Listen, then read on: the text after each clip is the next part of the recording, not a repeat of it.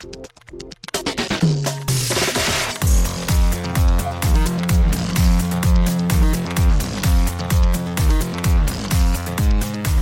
welcome to Too Fast, Too Forever. There's all kinds of family. We chose this one. This is episode 193, Mad Max, Fury Road. I'm Joey Lewandowski. I'm Joe too, and this episode's brought to you by Jacobs Gas. Southwest Florida, locally owned. They give their best on every job because their reputation is on the line with every job. Jacobs Gas. Well, do they have gasoline? Is the question. I I didn't ask if they have gasoline, but I'm Okay. thi- maybe they can order it. I, I think it might be like a custom order or something. Well, as you can hear on this episode, we're talking about Fury Road because F9, as we're recording this, is not out on VOD yet. So we're Yeah. flip flopping this week and next week. No, there. I mean, you, dear sweet listener, have no idea what we're going to talk about in the future. I mean, you know. I mean, you know, because like there's a there's a there's a system to this, but w- nothing else changed. But we're going to do F9 with Karen next episode next week, and we're just Yeah. doing Fury Road today. And starting this Friday, actually, as you're listening to this now, F9 is out on VOD. So if you want to watch it at home, you can, which is very exciting. But Yep. right now, Fury Road. But Joe, extracurricular activities. What have you been up to since we last spoke? I have been watching a ton of the Olympics. I really like watching the Olympics. Have you been watching any? I have not watched a single second of the Olympics, Oh, really? Why? Are you which is not an unusual. I don't know. guy? I I usually am. Um, I don't think they should be happening right now. I'm just not interested. I'm just not invested, and I just I feel like if I started watching, I would. But I'm also not watching the Yankees right now either. Like I feel like the Yankees have soured me on sports because they're just not great to watch right now, and they're also frustrating off the field. So Yeah. it's fine. I've been watching a lot of the Olympics, and right now it's like you know an NBC product, so they have it on NBC. But USA plays the best versions of the Olympics, so it like runs on NBC, and NBC usually gets like swimming, right? Like gymnastics. That's what like normal NBC has. There's like NBCSN, and that gets like basketball, you know, like the second tier ones. But USA has fencing, badminton, table tennis, men's volleyball. So I've been watching a lot of those ones. That's that's my favorite part of the Olympics is watching like all of these smaller sports. I mean, I think they're all also streaming in Peacock, which I think you have, right? So I think if you They just are, go in the that's no Peacock f- app, That's no fun. It needs to be on a channel that changes it for me. Like I don't want to pick the sport. I looked ay, at like they have that on Sling too, and you can. Be, they're like, "Do you want to watch table tennis?" And I'm like, "Not really. I want to watch a mix of everything that just is selected, curated for me, of the Americans playing different weird sports." I've been doing a lot of that, watching Love Island, you know, normal bullshit nonsense, all my stupid shows. We watched the first new episode of season two of Ted Lasso. Was really good. Did you watch it yet? I did. Yep. Yeah, and it was really good. So we were like, good job, continue along that way. And the last thing that I did slash watched was we watched the new Space Jam. Oh, okay. Did you watch it yet? No. I, I saw your tweet before, like from a couple weeks ago, that was like, you know, you feel like you'd be the only one that would like this considering how bad everybody says it is. Yeah. And that's usually true. But Rachel and I really enjoyed it. It's exactly what you'd expect. A Space Jam sequel made 20 years later starring LeBron James is.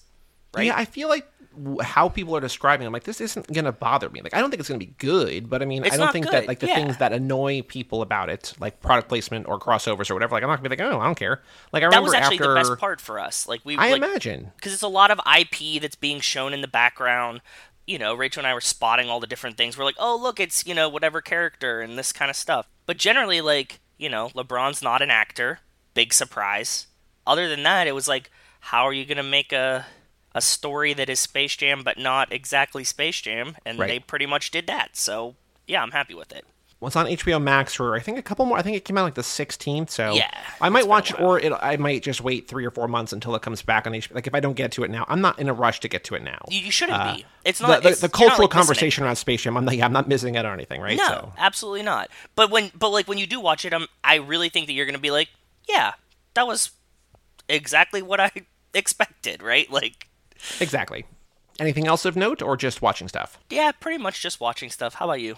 Cool. Uh, let's see here. This past weekend, Bob came over did another uh, lottery pod on Friday night, which would be episode six. As this comes out, episode wait, no, that was episode seven, because uh, episode five is out now as this comes out. So if you want to cool. listen to that, it's the episode that just came out is about our best book probably the entire season. Uh, this book called The Prayer for Owen Meany, which is just remarkable, and the episode was really good, and, and one of our longer ones just because it was a longer book and a great book. So check that out, please, and thank you. He and I uh, took a took a trip to get some burgers at that burger place that I found recently that I really like, and we oh, then nice. came back and recorded the podcast. And then on Sunday, he and I and our friend Tom, also in our fantasy baseball league, uh, went to an Ethiopian restaurant in Montclair. Ooh. Have you ever had Ethiopian food? So there is an Ethiopian food truck. I've told you about the food trucks that sit outside my work, right? Yeah. So there's an Ethiopian food truck. So I've had Ethiopian food only from that food truck. Based on the people that are serving it out of the truck, I think it's very authentic, but I don't know. So I've only ever experienced it like that. Never been to a restaurant, but how was it? Well, it was good. So I, I don't know what the experience would be like in a food truck, but the way that it's served is that there's basically a, a big platter. Like they either yep. be family style or individual, and there's a big platter, and the you get this bread. The, the, plate is the injera. Yeah, it's the bread, yeah. and you rip it off and you just pick it up. Like there's no utensils, there's no yep. napkins. Like the bread is just all of that, right? Yep. Uh, this place has like a, a, protein and two vegetables, like two sides, and I had that, and it was good. It was really good, and uh, you know, there's there's always the like, how spicy do you want to go in other cultures foods yes. for when you're just uh, a, a, white boy who like oh I yes. like some spice but like I want medium and it was good I, I feel like going spicy would have been too much but medium was a good spice which I uh, which I enjoyed cool. but the I had a really good time it was it was a good meal I've never had Ethiopian before and I also had uh, Ethiopian coffee which was very good Ooh, I remember yeah. the the only other like real cultural coffee that I've ever had is when we went to get Turkish food uh, where you were living. Yeah. Uh, and we got Turkish coffee, which was really good too. I love Turkish coffee. Yeah. I- am a big uh, Justin Kleiman too. Our fan Justin Kleiman. He's a big coffee head. I'm a big coffee head in the sense that like if I can try different coffees, I usually do it. I like Ethiopian coffee as well. I'm a big fan. We were when we were in Greece, we kept ordering espressos and like in Italy espresso was at the time like one euro, tw- like one twenty five, and we went to Greece, and all of a sudden, like espressos were like two fifty, and we were like, something fucking broken here because we're not far away. Right. So we're yeah, like, yeah. we're like, we're like, what are we doing wrong? So like, we finally like we got like espressos at one place, and we went to the next place, and we're like, just give us a coffee, and they were like, okay, cool. Turkish coffee, 125. We were like, that's what it was. right. Yeah, like this place also advertises like American coffee. I'm like, I don't want that. I want no. I want the actual thing because like on on the menu there's like the the Ethiopian coffee and then there's like a whole like a paragraph like like 150 words of like explaining the process. I'm like, oh, if you need to explain, like, if there's this much background and history and information Yeah. about like how you make your coffee and why it matters, like, yeah, I want that. So it was good. Exactly. Cool. Good. Good. But then after we had Ethiopian food, I swung by a friend of the show, Melissa Lynham's house, and we uh, did the crossword in, in person. We normally do that Oh, remotely, cool. but uh, we did this the cross, Sunday crossword, and then you know she and her boyfriend were there. Did that, and then I left. I was just like, okay, I'm gonna crossword and leave. So I left, and I said goodbye to her boyfriend. How do you it was- do that? fun. How do you do the crossword if you were you both just doing it on your phone sitting next to each other? No, no, no. I logged into her laptop. Like normally, what we do is we do it over Skype, where I just do it on my laptop and I screen share my Skype, and then we chat on GChat. It's a very complicated system that we've done more than a thousand times. Like we're on a thousand eighty ish day streak, and so we just do it that way, and then we do it in person. So yeah, it was it was good because we just like she just helps me on my account or whatever. Like we do it together on my account. Like we don't both do it separately. So you know, it's uh, it's good. Oh, I also want to say uh, of note, not to what I did, but today, Friday for patrons. I'm gonna start referring to today as Friday, the day it comes out. How This Get Made is covering F9, and also on the most recent comedy Bang Bang on this past Monday, uh, Scott Aukerman did like a kind of an extended rant about not rant, but like an extended bit about F9 too. So F9 Fever still in the air. Cool. Um, so Fast and Furious out there. I just wanted to mention that while I had it on my brain. But then in terms of watching things, I watched all three Fear Street movies on Netflix. Did you watch any of those? Did you and Rachel No. watch any of those? No, because I saw how mad Kate was about them and how yeah, but did you she- did you read Fear Street growing up or no? No, no. Neither did I. I read Goosebumps. Yeah. Goosebumps. Yep, that was me. so their takeaway because I watched these earlier than I would otherwise because I listen to every episode of High School Slumber Party and Brian and Kate did all three of these and I have no history with the with the books. Um, they were like they seemed to their takeaway on the episode was that if you're a Fear Street fan, you're not going to like them. If you're a horror fan, you're really going to like them. And I thought that they were just fine. They were more gra- like they're R rated and they're like have some cool grisly kills, which I was sort of surprised by. Um, but overall, they were just kind of okay. But like, But you're a was super just, horror fan. I, I think that like you even are like in a separate category where like you're not a Well, normal I mean, so fan. Brian has talked to people who are super horror fans, and they really liked it, and they were talking about Okay. how transcendent it was, and I'm just like, I don't, it's not, that's not it. Like that's, it's good, but it's not great. Okay. But I think they're, I think they might be kind of in the sweet spot where you and Rachel could like them, but also like with everything out there to watch, I don't know that you need to. But I watched those three, Makes sense. and then I watched a double feature of new releases, one on HBO Max, one on Hulu. I watched uh, No Sudden Move, which is the new Soderbergh movie. We covered all those for Cinemakers, Yeah. and that's great. Cool. Um, it's it's kind of a not like a heist. I don't even know how to describe. I guess it's like a crime thriller that kind of goes wrong because that's how just most of his things go. Uh, but that was really good. And then I watched Plan B, um, which is kind of both a Booksmart knockoff, but also way more than Booksmart was, um, which is about What two girls mean? trying to get. So I, What do you mean by way more than Booksmart was? So Booksmart is great. Yeah, but. Booksmart is also about two privileged white girls, kind of, right? Like this is Yeah, about yeah.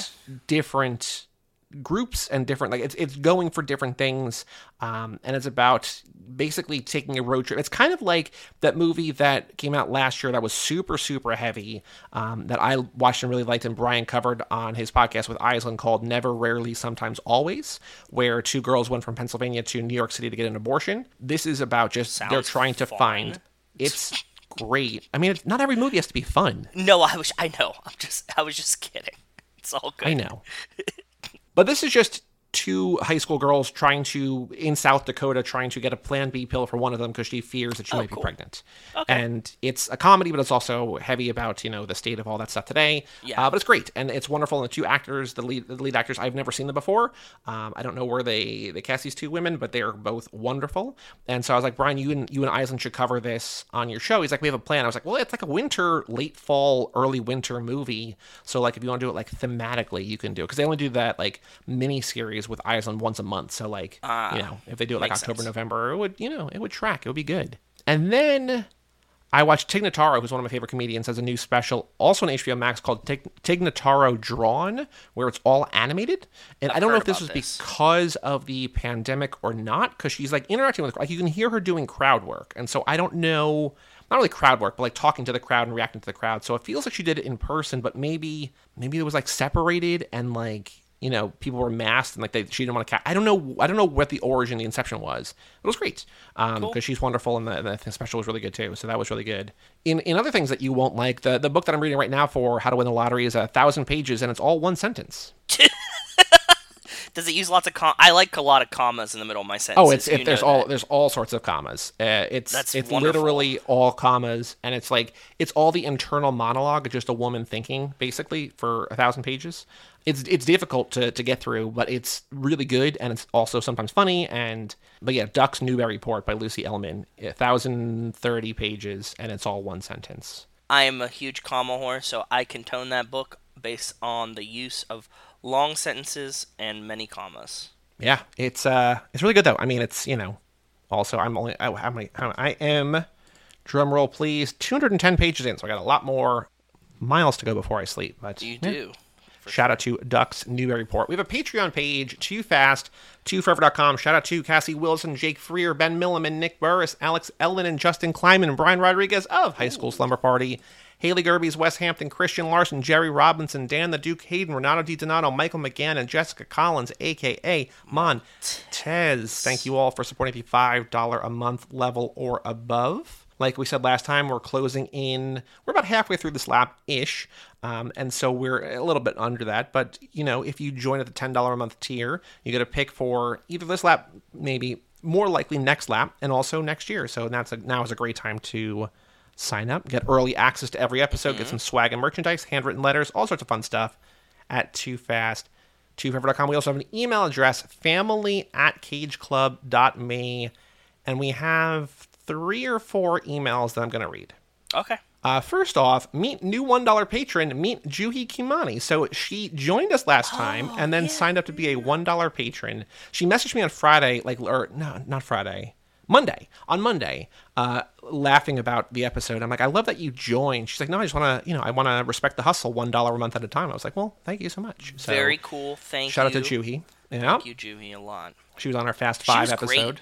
I, I like Juhi a lot. she's a delight. You know, I, I didn't want to say this to her, like, because it might have sounded a little creepy, but she has a great voice.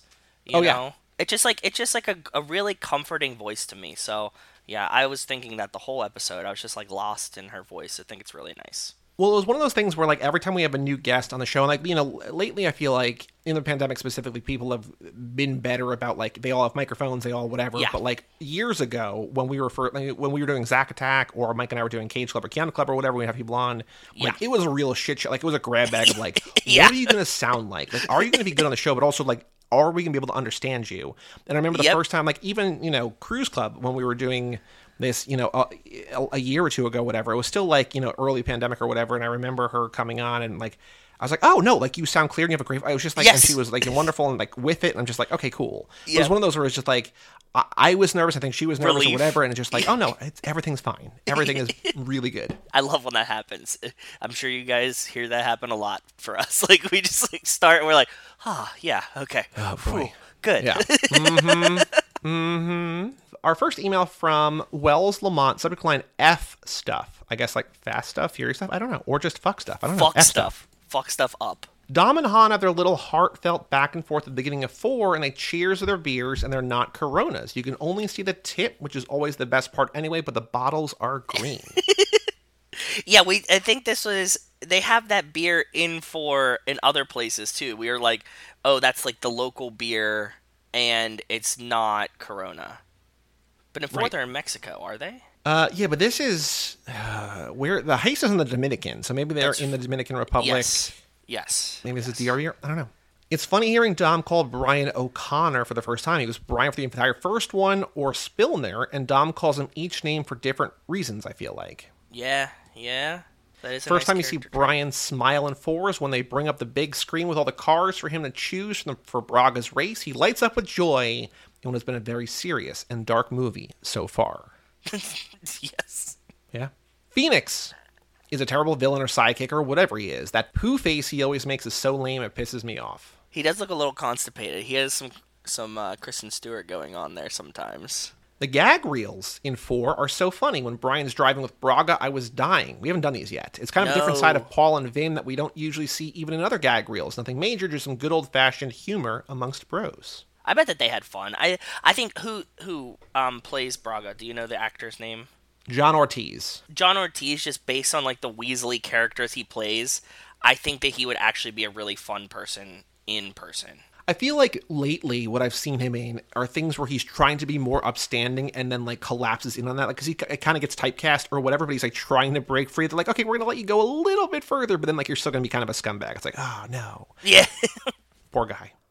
Starting on 5F5F as Joey did is a crazy place to begin your fast venture. I know you've touched on it before, but what was your initial thought? What were you thinking during the opening scene? It'd be confusing, at least a little bit. Well, It's an so I action movie. it's an action movie. I thought it was going to be a bad movie because I was watching it for how it was get made, and I was like, I don't think this is bad. Like, I don't know what this is yet, but I think this is good. And then I listened to the episode, like, you know, by the end of the movie, I was sold on it, whatever. And then when I listened to the episode, they're like, oh no, this is great. And I was like, oh, okay, good. Like, I wasn't wrong. Not that you would have been wrong, but just like you didn't perceive this in a different way than them. Right. Like, I mean, so if you think about it, like, you know, I'm still watching Bond, and I watched the second Pierce Brosnan movie, and it was good. It wasn't, you know, it was a step down from GoldenEye for sure, but I still enjoyed it because it's 90s action. But, like, every Bond movie starts with just, like, an action scene that kind of means nothing. Like, it's just, like, a big action scene, like a lot of the Fast and Furious movies, too, right? Yeah, exactly. And then you find out what the movie's about. And so, them breaking Dom out, you know, I, I don't think it's crazy for it to be a first movie because so much of it is new. Like they break Dom out, but like you know, it could just be people we don't know breaking out their leader or whatever, and then they're on the run. Like that's what the movie's about. So I don't think it's that crazy. I mean, it's it's weird, maybe, but I don't think No, it's, it's that easily. crazy. I think it's easily accessible Yeah. because like it starts like an action movie, right? Like you don't need to watch the first bunch of Mission Impossibles to get a Mission Impossible. You don't need to watch the first Fast and Furious to get a Fast and Furious, especially five that starts in the middle of an action. You're like, oh yeah, cool. This is just an action movie that starts in an action sequence. I bet other people get it.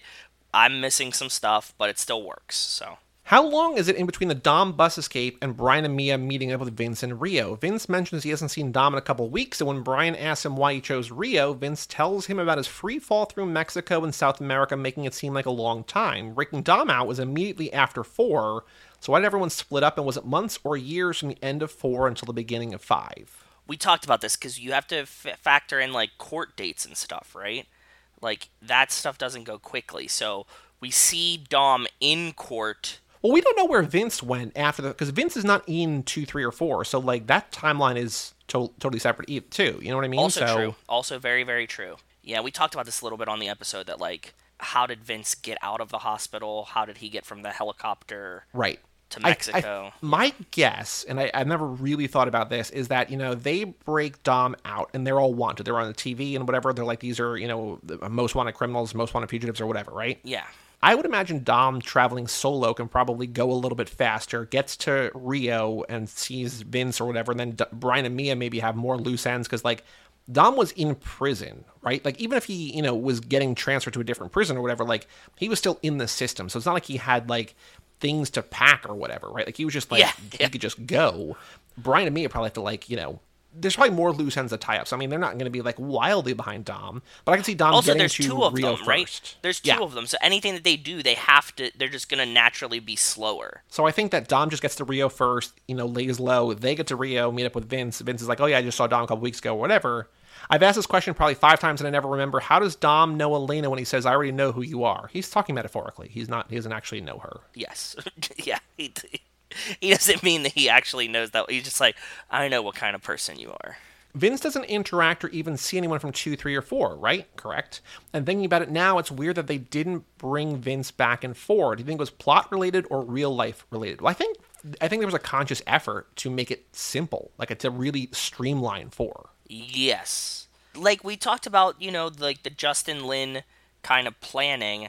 I think that although he only did three, when he did four, he's like he had a future projections in his head. You know, maybe mm-hmm. whether or not he admits this, whether or not he I don't think he knew that they were gonna let him do five or six or whatever. But I think that in his mind he's like, I'm gonna build this to put blocks in place that I can go from. So yes, I think I agree with your conscious effort to streamline it as quick as possible. What's the best scene in the entire franchise, and what's your favorite scene in the franchise? I think the safe getaway at the end of five is the best scene, but I'm not sure what my favorite is. Letty saving P Walks in seven was pretty badass. Do you have a pick for either best or favorite? I think best and favorite for me gotta be Brian handing Dom the keys at the end of one. Okay, okay. Like I I mean like there's there's a lot of great moments, but I think that like that I owed you a 10 second call. You know what I mean? That's like top tier. That cuz that's like the kickoff of it. But Yeah.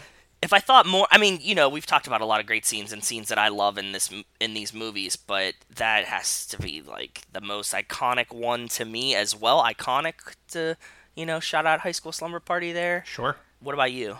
I think favorite would probably be cracking the safe in Danza Kuduro. Yeah, maybe. you do mention that a lot. I think. That I also your favorite. think it's it's up there, and I, I, I don't want it to sound blasphemous, but I think Hattie's introduction is one of my favorite scenes because I think it's Oh, so yeah. cool and so fresh, and that's how it kicks off a movie, right? I think that's wonderful. Yeah, yeah. Best, I don't know. Like I have a problem with best, and this is not a uh, it's not me like clapping back at Wells, but like, and I know this isn't necessarily right, but I feel like in my head sometimes, best means that it is undoubtedly the best, and so like if if there's the best scene, it's something that everybody would agree like that's the best thing. So like it's not really fun or anything to me because it's just like oh yeah that's the best one or whatever.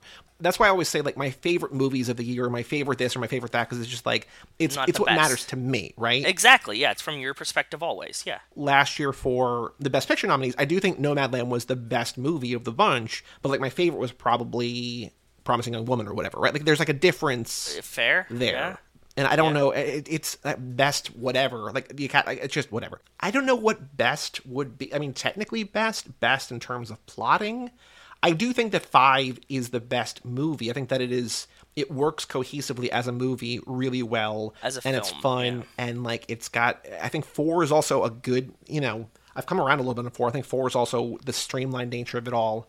I don't know. I, I think best is hard. What but- scene do you think that people think is the best scene then? Best with by what metric though? best whatever metric you want to use just in your own words like if people like you know if you asked 20 people like what do you think the best scene in the fast and the furious is what do you think they would say I would guess that people would answer that by saying like the craziest scene. Okay. Like the best action scene. So I think it would be either jumping cars out of the plane in seven, or the runway scene in six, or dragging the safe through Rio, the streets of Rio in five. okay I'm guessing that if people say what's the best scene in a Fast and Furious movie, I, I would imagine that their brain, the average person's brain, would go to craziest stunt yeah.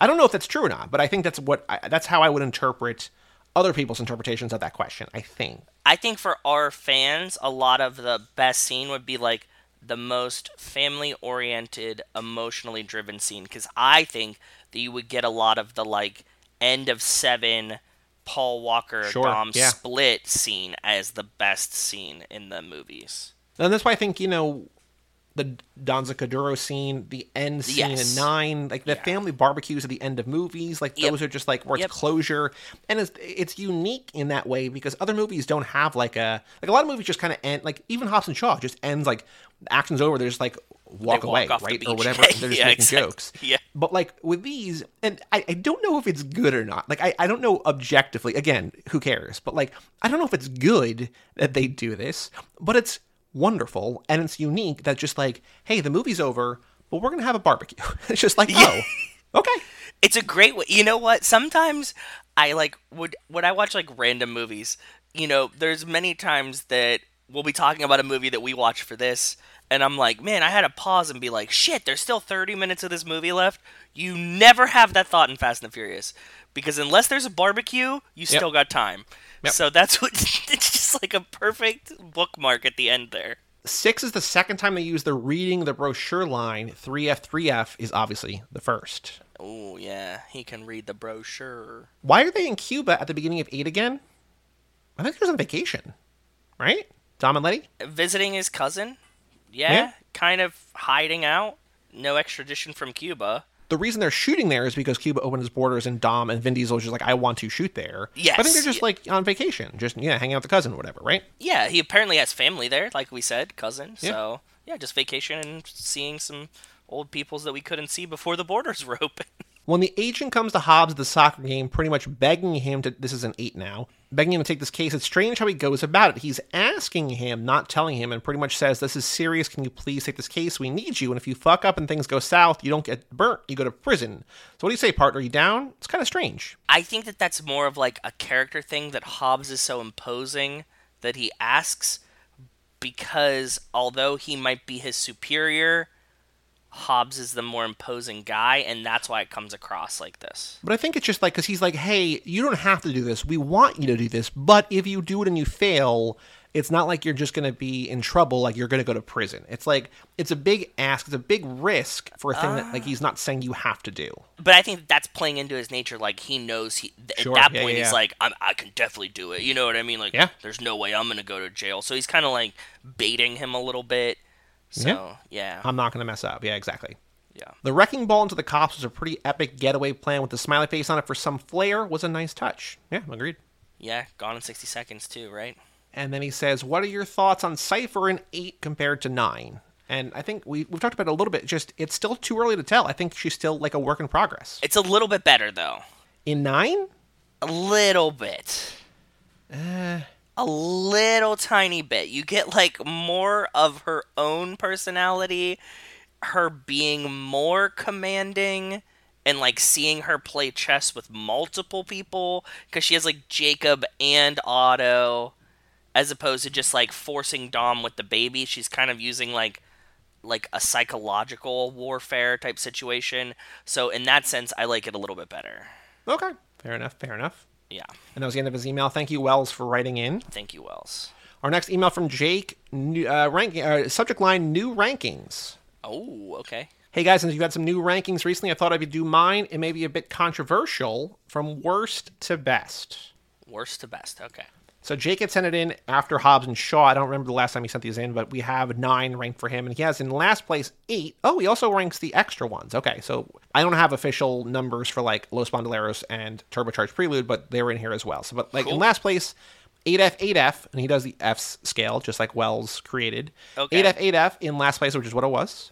Perfect. Then he has Los Bandoleros, which feels low. Feels very low and feels very weird because Mad Max Fury Road felt like Los Bandoleros and it could have just like intertwined. We'll talk about it. We'll talk about it. Yeah. Then he has 4F, 4F, which was pretty low for him before, slid down one. 'Kay. Then he has Hobbs and Shaw, which slid down a little bit, but eight is on the lower end for Hobbs and Shaw for sure. Okay. Then he has 2F, 2F, which I think moved up a little bit, but not too much. Okay.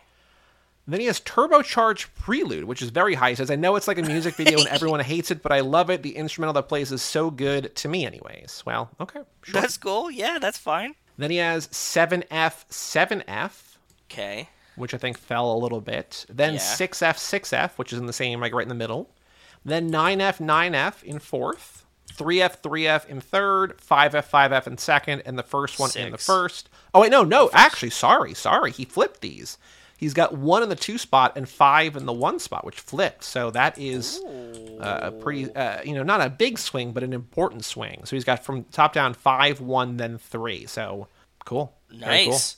Yeah, and nine is pretty high. See, I think that that's where everybody's like top third, right? Every it's like the bottom of the top third.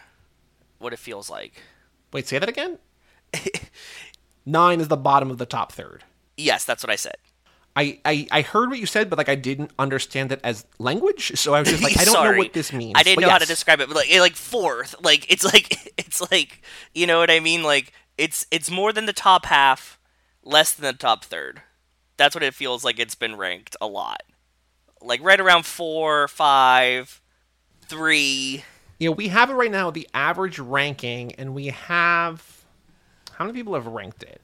We have ten people who have ranked it, and the average is a four point nine, which has it below Fast and Furious. The first one has it below one, three, five, six, and seven, but above everything else. So I'd say it's in the middle. I would say it depends. Yeah, I mean, Juhi having it nine kind of brings it down a little bit, but for most people, it's the three, four, five range, Yeah, that's what I thought. Okay, cool. commonly referred to as the bottom of the top third.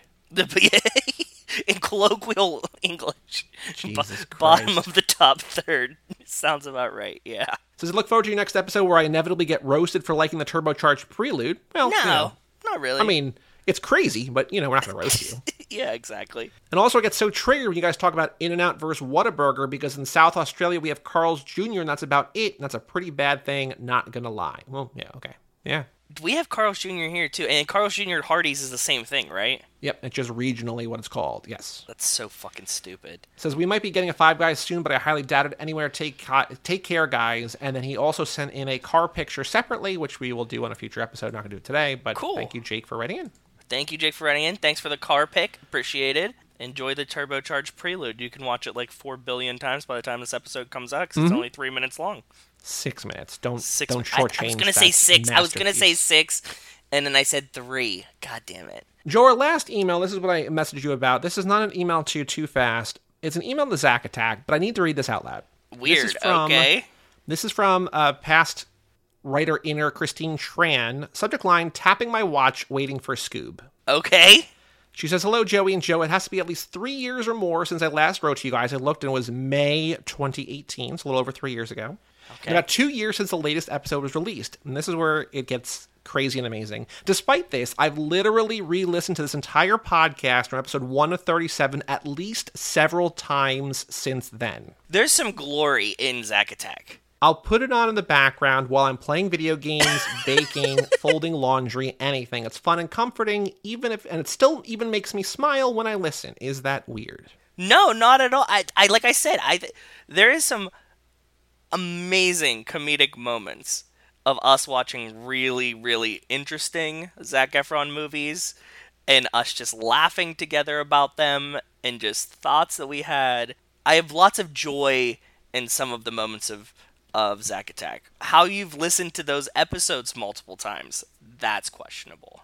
I also don't think that we've ever the best moment we've ever had on air. I think was in Magic Mike's when before that died was the Ragazzi moment, which Yes, you true. guessing specifically, you guessing what a guide to recognizing your saints was about was Yeah. the funniest thing I've ever recorded on a podcast. Uh, I don't remember you. what episode it was. Whatever was before a guide to recognizing your saints, but that was That was so good. that was our, that was our, our peak. That was our, our best moment. That was comedically the best moment we've ever had. I think so too. She says, anyways, down to business. Last year, Zach had a voice in the movie Scoob, and yet, where's the Zach Attack episode? Honestly, I haven't seen a single Fast and Furious movie, but I might just go and binge them all soon just to be able to hear your voices again on Too Fast, Too Forever. You your fan, should. Christine. Can you just like reply to that email and be like, "Yes, Chris"? Like you don't even have to listen to the back half of the episodes I do think that this email, we should just do Scoob.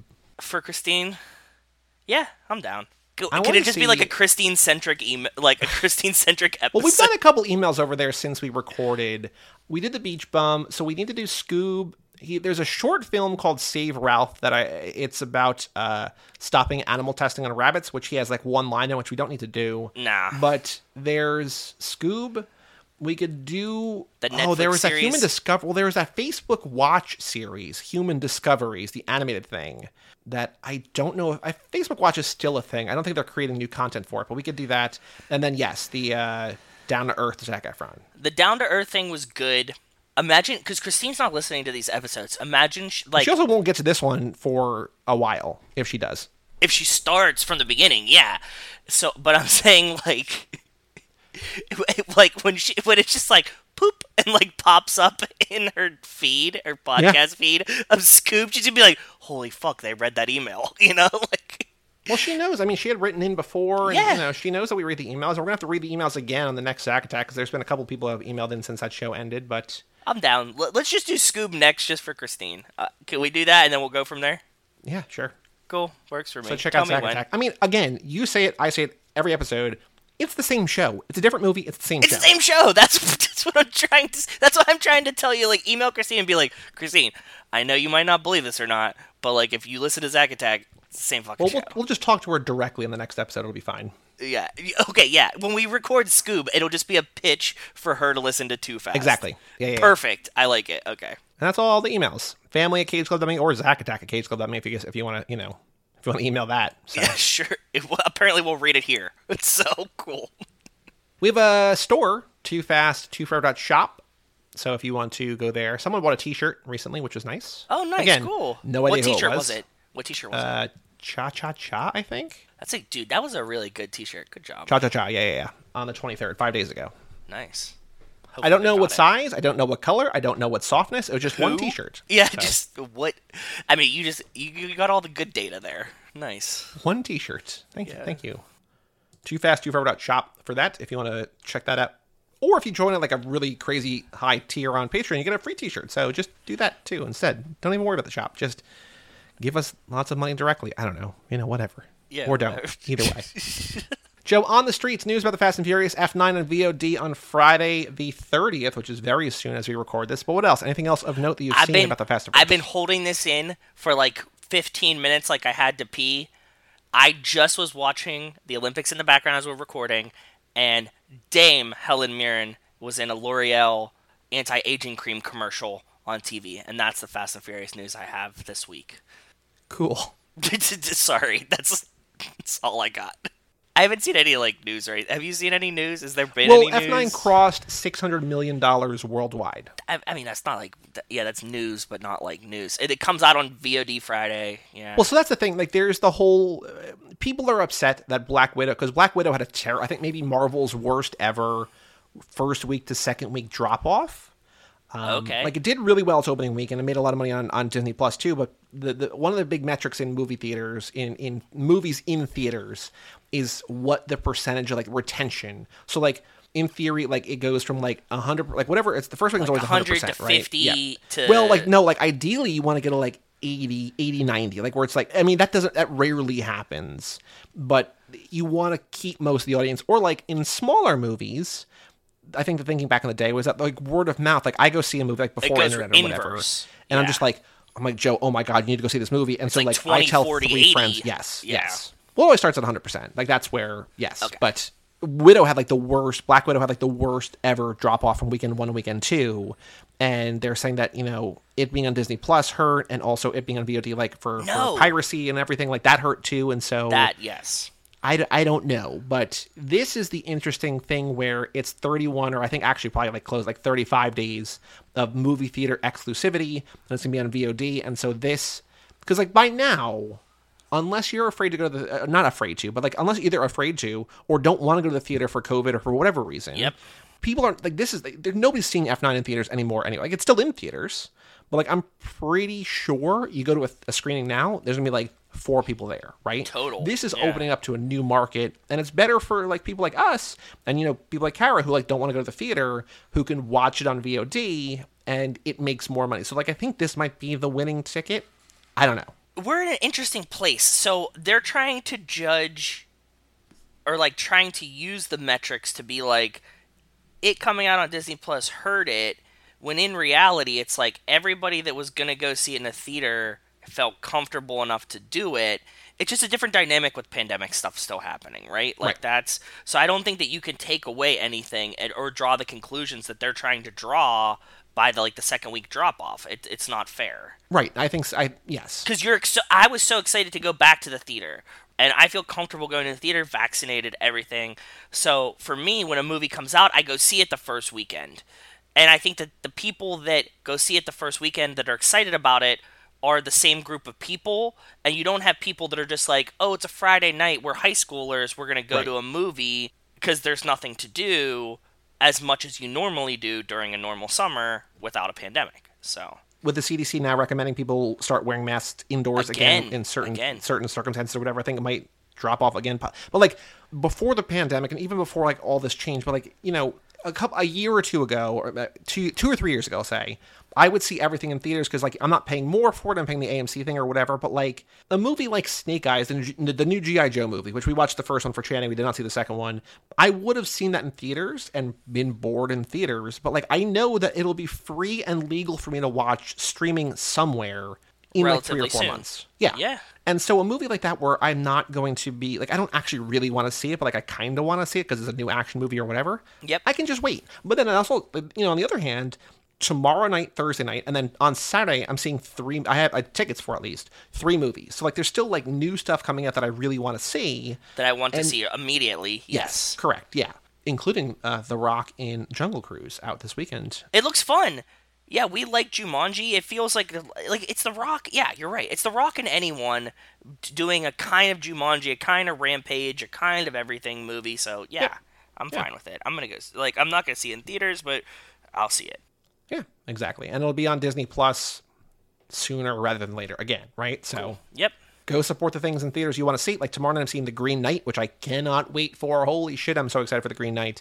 And then Saturday, I'm seeing Oh, that's A24 with Slumdog Millionaire, right? yes, Dev Patel, yes. Yes. And then on Saturday, I'm seeing Jungle Cruise and Stillwater with the new Matt Damon movie by Tom McCarthy, who did oh god, what's the movie? The journalism movie that I really really love. Oh my god, yes, Spotlight. you guys, did you guys just hear that? That was the only time I've ever answered Joey's brain Yeah, fart. yeah. Can Wow. we? Rec- that's that moment needs to be saved in time. Got to cut it out. Got to cut, cut it out of the box. But the only thing to do before we take a break is do the too fast, too furious minute, minute 20, a minute I called crazy in a good way. It's a good title.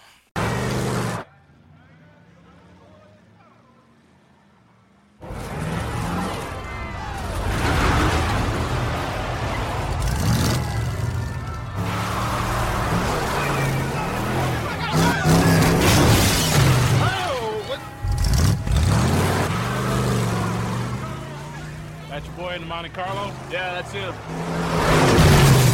Yeah, he's got some skills. Mm-hmm. And he's crazy as hell, I'm telling you. In a good way, though. He's the man for the job.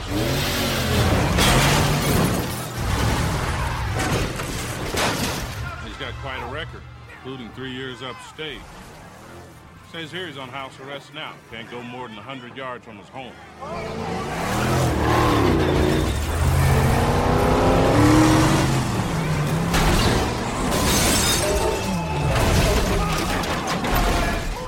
In this minute, we're at the demolition derby. Roman revs his engine and crashes a car through the side barrier. Brian and Bilkins watch the action from the stands and talk about Roman, who continues in the derby, kicking out his windshield after his car is hit. Roman flips a car, and the crowd cheers as the minute ends.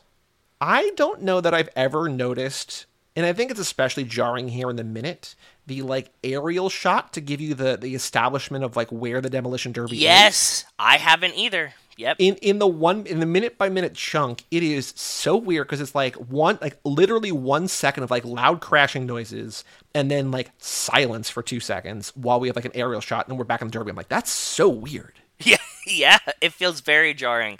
Yeah, I agree. I've never noticed that aerial shot that's like where it is. Yep. i also love and i'm sure that i've seen i never really thought about it much but I love that they show Roman's ankle bracelet, like his house arrest monitor, slamming on the gas pedal. Because I'm like, oh, cool. That's a great way to show that like he's under house arrest or whatever. I'm like, this is a very good uh, example of show don't tell. I where You're agree. saying, you're saying something about his character instead of like actually having a character say it. And then immediately we go to the crowd, and Bilkins is like, so he's under house arrest. It's like, God damn it, you just you just told us that. It's it's like if you looked at if you looked at your Motorola RAZR when you were in the theater and just missed that one little scene. yeah. That's what you would have got. They had to remind you. But yes, I agree with you.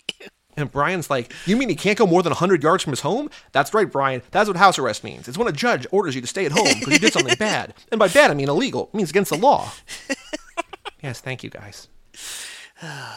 The only other like real notable thing that I found in this minute is that Bilkins is eating popcorn, which I think you know a very Han move, sort of just snacking unnecessarily, kind of just you know enjoying Yeah. taking in some uh, entertainment and just popping some popcorn. But On that the first, yes, first minute in a while that you've actually had things because like we we're, we're in a different room, a different place, different space. Cars. So what did you see here? a perfect segue is you noticed Bilkins was eating popcorn. I noticed a lot of the crowd was eating popcorn, but the thing I noticed the most, because we're watching this minute by minute many times over, rewind, pause, fast forward, Sure. I noticed that Bilkins has a completely different branded bag of popcorn than everybody else in the crowd. Oh, Yes, Bilkins' bag says popcorn in red and has stripes. Everybody else's bag says popcorn in blue, and some have stripes and some do. Like, there's either. so to to think this out, there is. Poss- there's at least two, possibly three popcorn vendors at this demolition derby love it.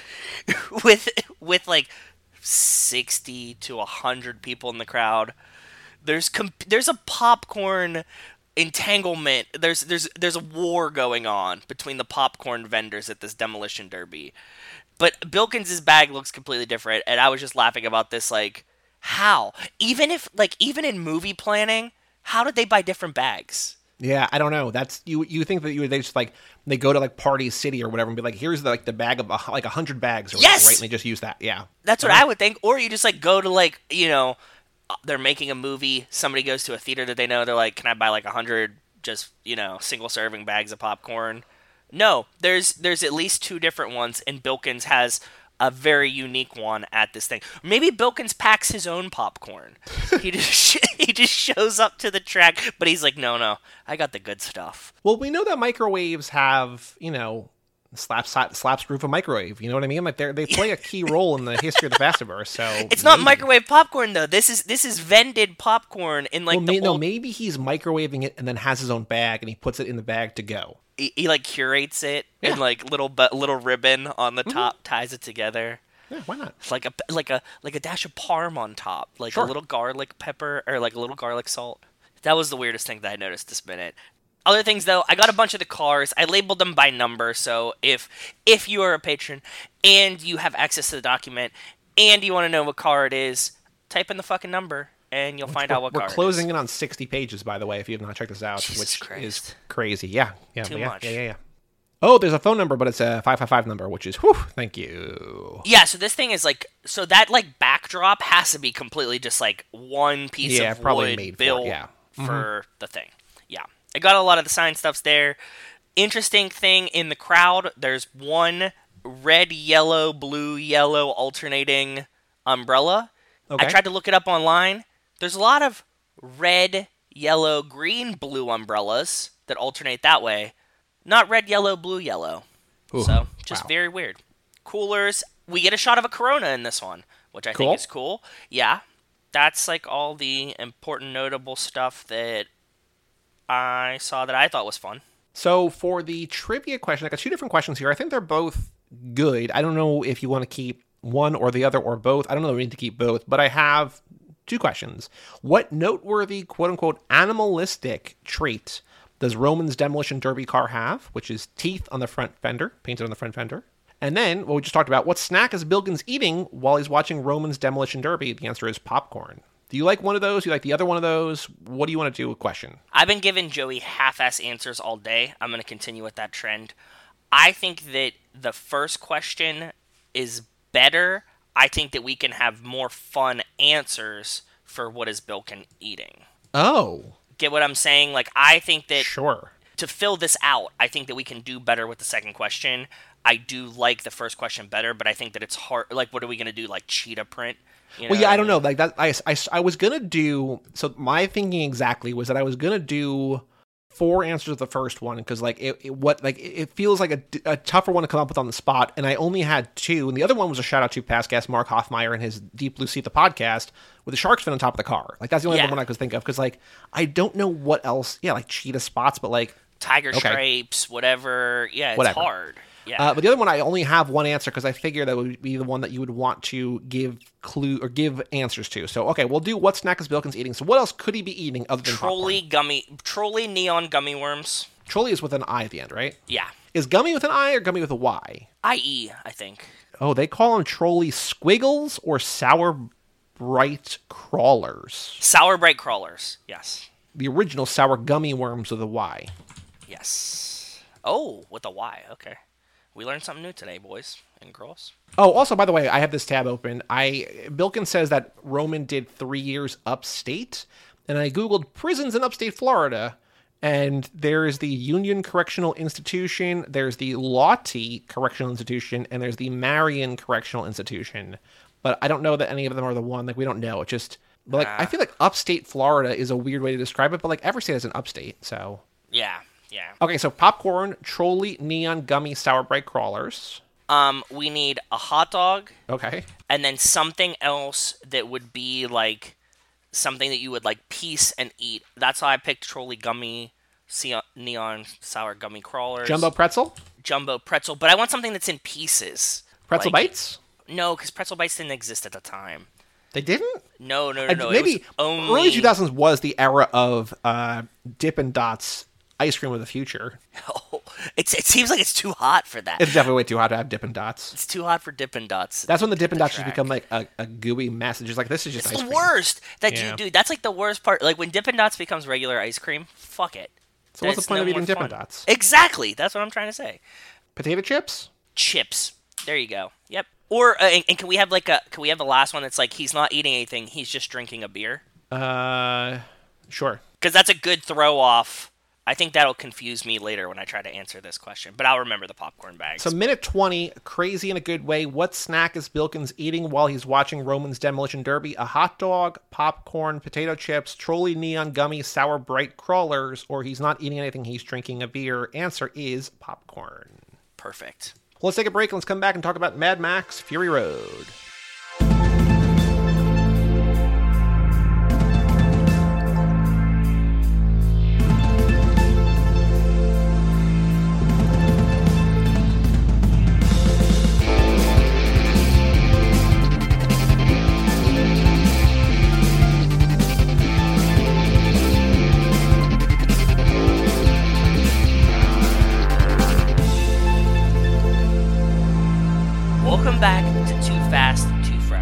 Episode number 193 Mad Max Furiosa Road. This episode is brought to you by Jacobs Gas. They only sell and install high quality supplies, and everything they install is backed by their vendors and or manufacturers' warranties. Shout out to Jacobs Gas. Well, shout out to Jacob's Gas and welcome back to the show. We are talking about Mad Max Fury Road, a movie in w- where Cipher is depicted after the fall. It feels like this is Cipher after the fall of humanity. You this think? is her? No, probably not. But maybe who knows? She, I mean, she it- used the nuclear football, and then we're in Fury Road. Maybe. I also do want to say, in terms of family casting, uh, Rosie Huntington Whiteley, who was one of the breeders in this movie, and we'll talk about what the plot's about, is Okay. Jason Statham's wife. So another Oh, sort of family Jason. she? Yeah. Uh, she is the. She's the. I was gonna say she's the pretty one. They're all beautiful. Uh, she is the blonde one. The pregnant one? Yes. Okay, cool. I did not know that. That's really Yeah, that's really cool. she's also she was also the she's only been in like two movies. She also replaced Megan Fox the role in the Transformers movie. She's in Transformers three, um, but she's like Is a she? Victoria's Secret model. Yeah, she's yes, yeah, yeah, yeah. Damn, go Jason Statham. Well, that's Good a for him. just a beautiful couple, both of them. Yeah, I, I- yeah. absolutely gorgeous. In this movie, she plays the splendid Angharad. I don't know how you pronounce that, but it's just they're all great. I mean, Riley Keough, my girl Riley Keough, is in this movie. She plays a character named Capable, which Dude. sure, okay. Rachel went to go get lunch today. She comes back. I had just watched the scene with Riley Keough and Tony from Skins on top. And Rachel goes, "Oh, look, Riley Keough." And I go, "No, Wait, who's Tony not." from Skins? Uh, the the other guy that's what? There's two guys. There's Tom Oh, Hardy Nux. and Okay, okay, yeah, yeah, yeah. Nicholas Hoult. I'm like, "No, that's not Riley Keough." She's like, "It's Riley Keough." I was like, "Is Riley Keough in this movie?" And she's like, "Yeah." And I'm like, "Where?" And she was like, "That one with the red hair." And I was like, "Oh, weird. I did not recognize her." And then like as soon as she said it, it was like a switch flipped in my head, and I was like, "Of course that's Riley Keough. What the fuck was I talking about?" Like, Yeah. it's so obvious. but until that Welcome moment, to the club of hair blindness, my friend, because she's got very red hair, which she's never had before, and she's also got like a British accent in this, but like it's very clearly Riley Keough. it's it's hundred percent Riley Keough. But like up until that moment, I just I did not. Re- she could have been anyone else. So Of other Riley Keough note in this movie, so they shot this movie in Namibia, Namibia, Namibia. I feel like I said it right the first time. I just kind of slurred it, but Namibia. Namibia. They wanted to shoot it in Australia, but they couldn't get the permits, or there's some some issue, or maybe there's weather issue or something. So shot in Namibia, but there are extreme heat and cold weather swings in Namibia. Terrible a lot of the Miserable, time, I'm apparently. sure. And Yeah. she caught hypothermia, but. Good news for Riley Keough. She met her husband, Ben Smith Petersen, who is a stunt performer and also, I don't know, he either is the Doof Warrior, who is the guitarist, or he's like a stunt guy. He did stunts and acted in this, but like he's he's either the Doof Warrior or like the stunt double for him or something. But Riley Keough met her husband while filming this movie in the desert, which is cool. I need to become a stunt coordinator. Is all I have to say to that. You have a wife. yeah, and her name's not Riley Keough, Shout out Rachel. Um, who's standing right here with no headphones on. So I'm sure she heard all of that. Speaking of the stunts, because I there's a lot of there's like 200 something bits of trivia. Uh, We covered this already once on Watch the Throne. It was me and Mike, and I want to say Jordan and maybe Dan the Duke Hayden, possibly. That's an all-star lineup right there. Okay. This was one where everybody's like, "I want to do Fury Road." I'm like, "Yeah, I know you do. I know you do. 'cause Everybody Everybody does. loves this movie." Yeah, of course. Oh no, it was Chris Podcasts, also former guest of this, and Jordan Pullen Clark. So Did Chris Podcast like this movie? of course he did. Everybody likes this movie. Okay. we talked about it over there. There's amazing trivia that I, I sort of just I, I steered more toward the car stuff. Please. But the, the most important thing here to know is that somewhere between 80 and 90 percent of what you see on screen was actually practically physically done. That there was CGI in this movie. It's mostly the stuff at the at the base. Um, like where they're showing like the, the the green landscape and stuff like that, that's mostly CGI. But all the car shit, they did that. You know what? That feels very real because I thought that a lot. The only time that I saw something that I was like, "Oh, this is CGI," is and I'm thinking about it because you just mentioned the guitar guy, but like he shoots like fire out of the end of the guitar, and that felt like just like the way it like shot. I was like, that feels a little CGI, and like it's dangerous. No, no, no, my friend. No, That's no, no. real? The flame shooting guitars is Australian artist and musician Sean Hape, better known as Iota. So I don't know Riley Keough's husband, not the Doof Warrior, but he's maybe the stunt double or whatever, but he's stunt and whatever. Anyway, Okay. in an interview with Vice, he said the guitar weighed 132 pounds and shot real gas powered flames, which he controlled using the whammy bar. So that was once again practical effects. Wow. Okay. Then Yeah. fuck me, because that was so good that I thought it was CGI. That's how good it was. So okay, so this movie is it's the fourth Mad Max. It's kind of a reboot. There's sort of flashes back, but that's apparently from the comic. That's not Max's daughter. There's just another. She's called Glory. I don't know the history of this. Uh, Mike is covered on Third Time's a Charm. He is covered Beyond Thunderdome um, Okay. with I think Duke and Kara. Maybe we could probably do either the first one or more likely probably the second one, the Road Warrior, on this podcast at some point. Yes. Um, what this movie is about is that there is like a settlement that is led by this guy Immortan Joe. Basically, every man in this movie is evil, and every woman in this movie is good, except for Yes. Yes. Max, who is a, a, a slave essentially. Tom Hardy plays Max, Yep. Max Rockatansky, and then this guy Nux, who is one of the the sons, who becomes a good guy by the end, but he's you know he's loyal to the cause for a while. But there's this guy Morton Joe who runs this whole commune. He's got these five young, beautiful breeders, who are the women yeah. that he like essentially rapes to have more children. He's got uh, the mothers who are, I guess, were former breeders who like raise and just like they're just harvested. Their milk is harvested. Yep. And he, you know, starves all the people. Doesn't let them have water. They have more than enough crops, more than enough food, and whatever. But he's just, you know, he's a overlord tyrant. The movie starts with Charlize Theron as Imperator Furiosa, who's one of his like right hand women or Yeah. whatever Yeah. off to do a run, but they instead are going to. She's made a deal to like trade, basically to trade the gasoline, the gasoline for for goods and supplies. That goes wrong. They're pursued. It doesn't go wrong. She like is sneaking out the he she's trying to save the the breeders, right? Well, yeah. So they're trying to go to a place where she had been taken from, which people refer to as the green place. There's nothing green there, whatever. Yeah. But the the gasoline thing goes wrong because they're like, you said you were gonna have a few people following you. You have three war parties on your ass, and so just shit goes wrong. But basically, it's a two hour chase, kind of Two hour car chase. the, The, start to this end point and then back, and that's just what this movie is. You know what you know what that reminded me of? What's that? Crossroads. Go back to V's house. I think I say Vanishing Point because Vanishing Point's you know the movie we watch is almost entire car chase, but that is a much more on the nose for sure. Where do we go? Back to V's house. Of course, why not? V's house. But yeah, this movie kicks all sorts of ass. It is one of my favorite movies of all time. When I saw this in theaters for the first time, I saw it at the Draft House. So there was the same weekend I saw this, they were having a noir film festival where I spent like 50 bucks or maybe it was 100 bucks or whatever. And I got tickets to nine classic noir movies in the Alamo Ritz, which is the downtown Alamo, which is now closed. And I would go there and I watch all these movies. And then they emailed, you know, because I was like one of their loyalty rewards members or whatever, like, hey, Yeah. do you want a free early ticket to see Mad Max Fury Road? George Fuck Miller, yes. the director, is going to be there. And also the guy who plays Immortan Joe is going to be there. And I'm like, yeah. Absolutely, I want to. So, Yeah, you do. I skipped two of the noir movies, and I'm like, I'm gonna go see this thing. So I'm seeing Fury Road, and I at the draft house I order food, and I literally let the pizza that I order go cold because I don't want to take my eyes off the screen because I don't want to miss a single goddamn frame of this movie. It's a giant car chase the whole time. I've never seen anything like it.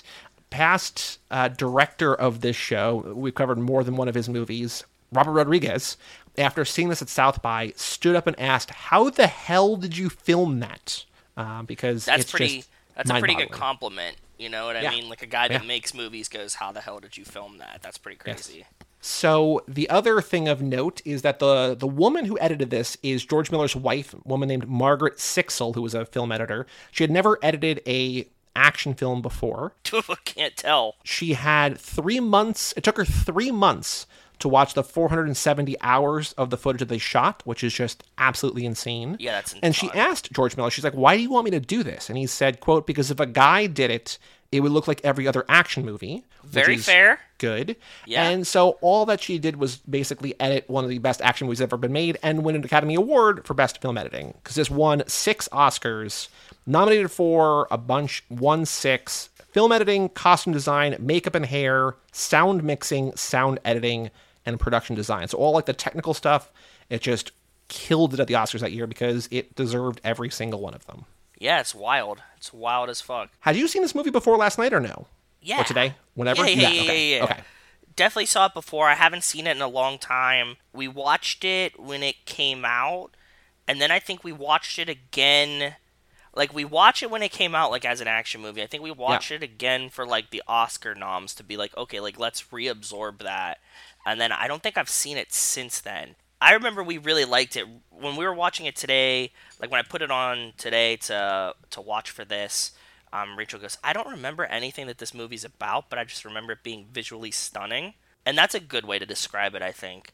Once the movie, like, I couldn't have told you what anything happened in the movie when it started, but as soon as I saw the, like, them pull up to, like, the Citadel, I was like, oh, yeah, I know exactly, like, the premise of this movie, what's going Yep. on here. Because it's a very simple movie. There's really not much happening, and they definitely don't explain a lot to you, but you convey a lot of what's happening. I just want to uh, on the Oscars. I'm looking now. So lost visual effects to Ex Machina, which also kicked a whole lot of ass. Yeah, true. It lost. Um, It was best, cinema- picture nom too. Well, it was. I'm, I'm working my way up there. It lost best cinematography to The Revenant, which not a movie that I love, but a movie that looks beautiful. So I that's okay. Fair. Yeah, that's it fair. lost best director. George Miller lost it to Inarritu for The Revenant, and it lost best picture, which I thought was going to for sure go to The Revenant.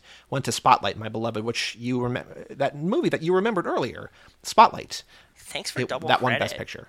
Uh, but yeah, that was it. Won six of the ten things it was nominated for, and it's just like, oh, this this kind of movie shouldn't get nominated. Like the like an action movie like I this, but it's like, oh no, it actually deserves it because it's so far above and beyond transcends the genre and what people expect of a movie like this. this was one that I remember like looking at like we watched it. I looked at it the Oscar list right before or like I was like the Oscar noms are coming out. One of my coworkers that watches a lot of the same movies that we do that I talk about, he was like, "Oh man, like I bet Mad Max Fury Road wins a bunch of these Oscars." And it wasn't like the noms weren't even out yet. And I was like, "What? You think so? It's just like an action movie." He's like, "No, dude, Mad Max Fury Road was like one of the best movies last year." And I was like, "You really think?" And he's like, "Yeah." And he was 100% right. Yeah, this is one. So the same year that I saw this, I saw Turbo Kid at South by Southwest, and I loved Turbo Kid. And I was like, this movie rules. This is my favorite movie of the year. Then I saw Mad Max. I'm like, it's great, but I, I really still love Turbo Kid. And like I had seen Turbo Kid in March, and I saw Fury Road, which we could do. Actually, we could, we'll cover Turbo Kid eventually for the show. For I have a it'll fit into a different theme down the road. Um, Okay. Have you seen Turbo Kid or no? No, I haven't. okay, you'll like Turbo Kid a lot. But then I watched Fury Road. I'm like, this is amazing, but I think I'd like Turbo Kid better. And then like in December when I was putting together my movie list, I'm like, let me just watch both. And I watched Turbo Kid. I'm like, this is a delight. I love this. And then I watched Fury Road, and I was like, what the fuck is wrong with me? Like this is not only like miles ahead of Turbo Kid, but just like it's the best movie that came out that year. Like it's just it's fucking incredible. It's incredible. It's an incredible movie. It is. It's really awesome. I, I, I agree. And we were just talking. It's been a while, but there's like another one in production, right? Or like talked about. So yeah, so the reason we bring it up a lot is because they're doing a prequel, a Furiosa prequel, maybe called Furiosa, where Charlize not in it. People are upset about that, but our girl Anya Taylor Joy will be in it, which is why I want a Cipher prequel also starring Anya Taylor Joy because Yes, exactly. I don't think they're filming it now. Anya Taylor Joy film. She posted a thing on on Instagram of her like covered in dirt, and she was filming something. And I don't think it was this because I don't think I don't think they're they're ready to make this yet. But you know, other trivia. So uh, the making of this movie, aside from just the weather, was very difficult. They shot this in order, which is kind of rare, I think. Yeah, kind of weird. Everyone, Tom Hardy especially on set, was an asshole. Really? It was hot and it was cold, and no one really knew what they were making. Like it was hard because again, they shot 470 hours. It's so insane, and like it's just like they're out in the desert just shooting car stuff for like months. This doesn't like, make any sense to me. I, I have a very like linear chronological brain. I can never imagine trying to shoot a movie as bits and pieces and then reorganizing it. In my head, every movie that I would have to make would have to be shot chronologically, and I think that it would make the most sense to the cast. Like, imagine making a movie and you're doing like, okay, this is all inside scenes today. Right. Well, yeah. So g- generally, I think a lot of movies that are shot chronologically, like the characters, the actors get better as it goes on because they understand the characters better. And I mean, like good actors, you're not gonna be able to tell that, but like other things, you'll like you'll know, and like especially for st- like movies that have like dramatic things happen to a character, they'll be able to like process that better on screen or whatever. Yeah. But like generally they're like okay fast and furious we're going to shoot all the 1327 scenes today both in or not this today but like this week these two weeks we're going to shoot all these scenes here because Yep. like this is the only time we have this location Yep. or like vin diesel has to go shoot this other thing in two weeks so he can't be here so we had to do all his scenes first or whatever Yep, so like there's all sorts of logistical Yeah. and like that production element and like the, the coordinator of that is all like it's That's it's insane to me. mind-boggling yes I can't I can't figure it out in my brain, but yes. here when you're just like literally in the desert it's like well kind of why not right because it's just you're out there and you're just you're adding stuff with cgi like with like the storms and stuff like that or whatever but generally it's just like let's just do this in order right so yes Yeah. they made fi 150 cars were built for this film only only 15 lasted um, the other 135 got destroyed either intentionally or you know whatever but uh, 90% of the cards that they made were destroyed which is That pretty makes funny sense. Yeah. the gesture made by the war boys so the war boys are all the uh, like you know just the soldiers basically in this army and that's what nux is that's what you know skins boy or whatever you called him before is Tony Uh, from Skins, yeah. their the gesture they make, they mesh their fingers together when they like they're worshiping the V8. So like they're literally making like the V8 cross stitch pattern or whatever. Yeah, yeah, like the cylinders. Yeah. Yeah, they're literally revering and worshiping the power of the engine, or also just like Valhalla or whatever.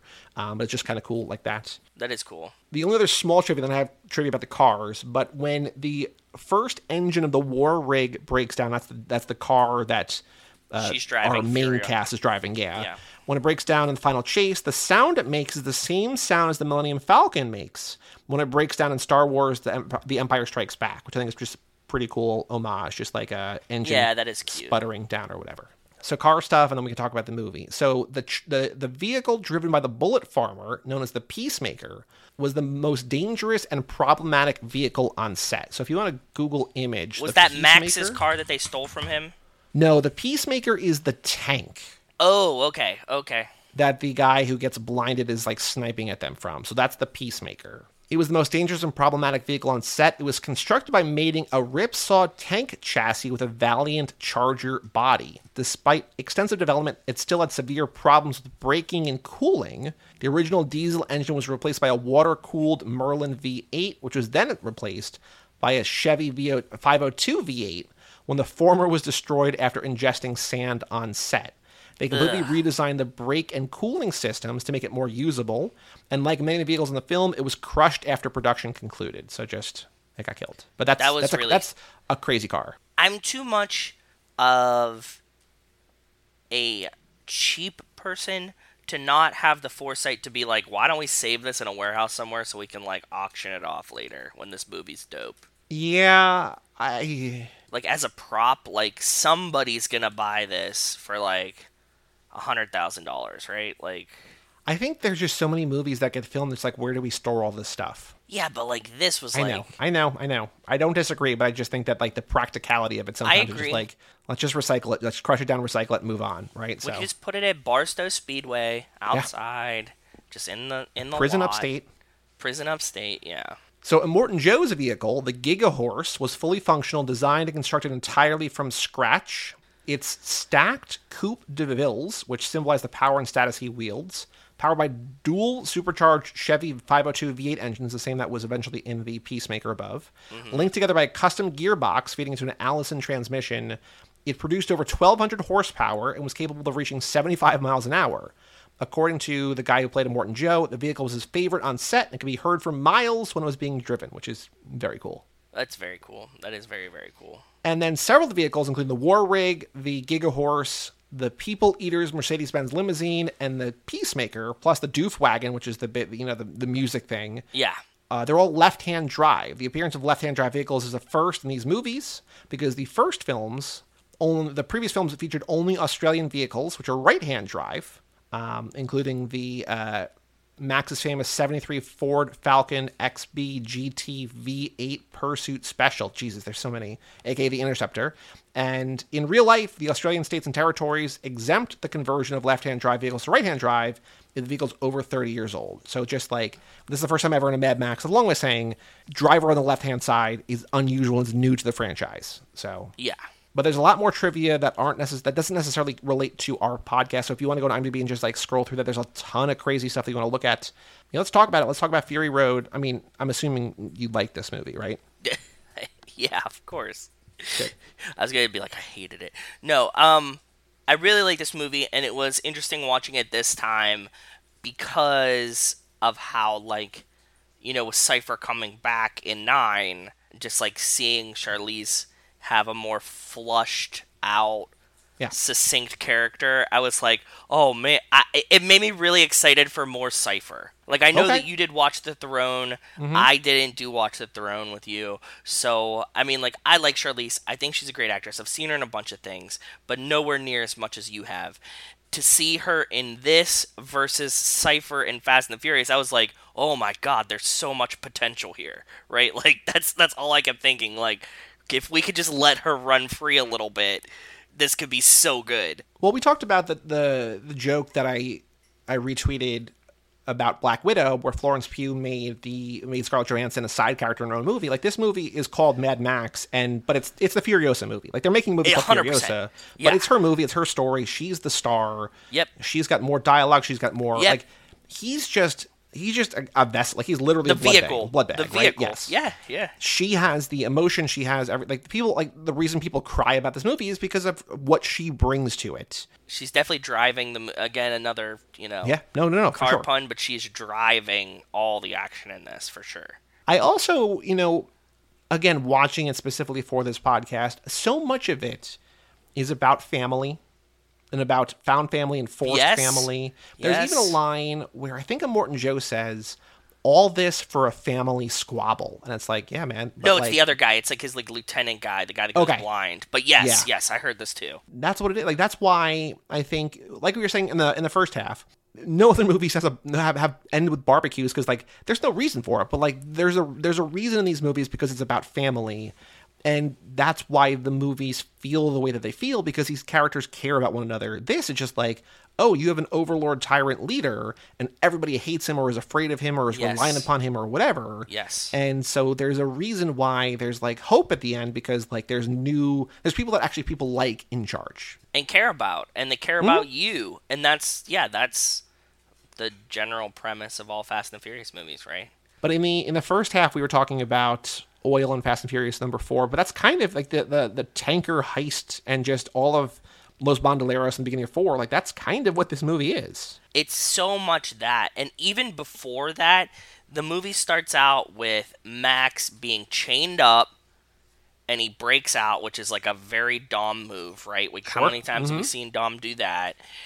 And then like he runs through tunnels and i was like oh god like here's like you know very for i get i get that it's not cars through tunnels but it's just like kind of rickety not like you know wooden holding the roof up type situation tunnels and i was like oh that's cool and then it turns into a fucking truck heist movie Yeah. for the rest of the movie so Yeah. yeah there's it's just flowing through all of this In that same structure, this is the next movie, is Fast Five, but the, there is a giant safe that they crack. Danza Kuduro does not play, but when That's Immortan Joe opens that safe, I'm just like, ooh, Danza? No, no, no, no. I didn't even know, think the about the woman safe. living in there. Yeah, but that's his like house like he yeah. did you see a quiet place 2 yet No, not yet. Okay, it just reminded me of that, just seeing that part, and that's Sure. not a spoiler, but that's that's what that reminded me of. There's also tons of use of NOS in this movie that So Charlize much Furiosa hits it entering the storm. Nux does in the storm.